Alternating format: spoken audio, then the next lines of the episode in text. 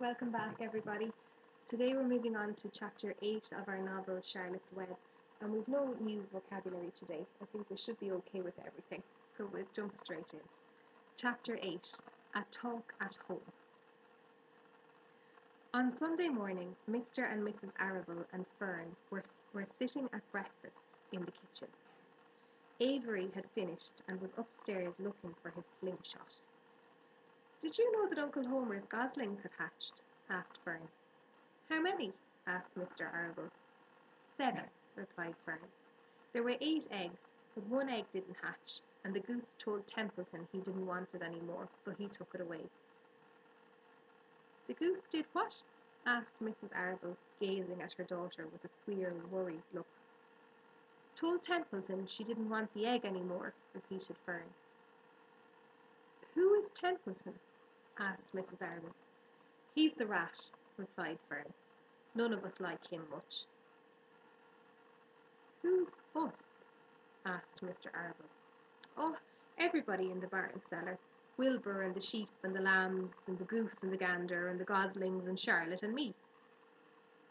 Charlotte, said Mrs. Arable. Who's Charlotte? She's Wilbur's best friend. She's terribly clever.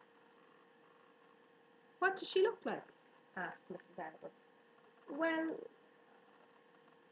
said Fern thoughtfully, she has eight legs. All spiders do, I guess. Charlotte is the spider? asked Fern's mother. Fern nodded. A big grey one. She has a web across the top of Wilbur's doorway. She catches flies and sucks their blood. Wilbur adores her. Does he really? Said Mrs. Arable, rather vaguely. She was staring at Fern with a worried expression on her face. Oh, yes, Wilbur adores Charlotte, said Fern. Do you know what Charlotte said when the goslings hatched? I haven't the faintest idea, said Mr. Arable. Tell us. Well, when the first gosling stuck its little head out under the, under the wing of the goose, I was sitting on my stool in the corner, and Charlotte was on her web. She made a speech. She said, I'm sure that every one of us here in the barn cellar will be gratified to learn that after four weeks of unremitting effort and patience on the part of the goose, she now has something to show for it. Don't you think that was a pleasant thing for her to say? Yeah, I do, said Mrs. Arable. And now, Fern, it's time to get ready for Sunday school and, and tell Avery to get ready. And this afternoon, you can tell me more about what goes on in Uncle Homer's barn. Aren't you spending quite a lot of time there? You go there almost every afternoon, don't you? I like it up there, replied Fern. She wiped her mouth and ran upstairs. After she had left the room, Mrs. Arable spoke in a low voice to her husband.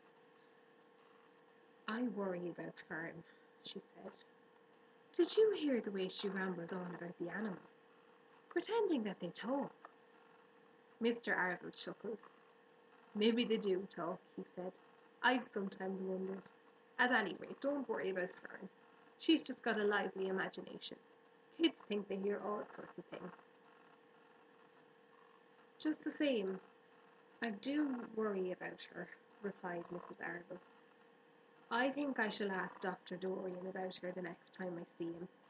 He loves Fern almost as much as we do, and I want him to know how queerly she's acting about that pig and everything. I don't think it's normal.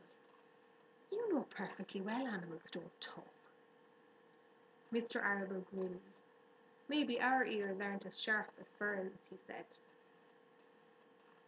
And that's the end of chapter 8. So that's a nice short one. So you have your bullet points made now for chapters 5, 6 and 7. So today I'm asking you to go through those and write your second summary. So this is a summary of chapters 5, 6, 7 and 8 together. I'm looking forward to seeing your work on Seesaw. I hope you're enjoying the novel so far. Until next time, slán go fóill.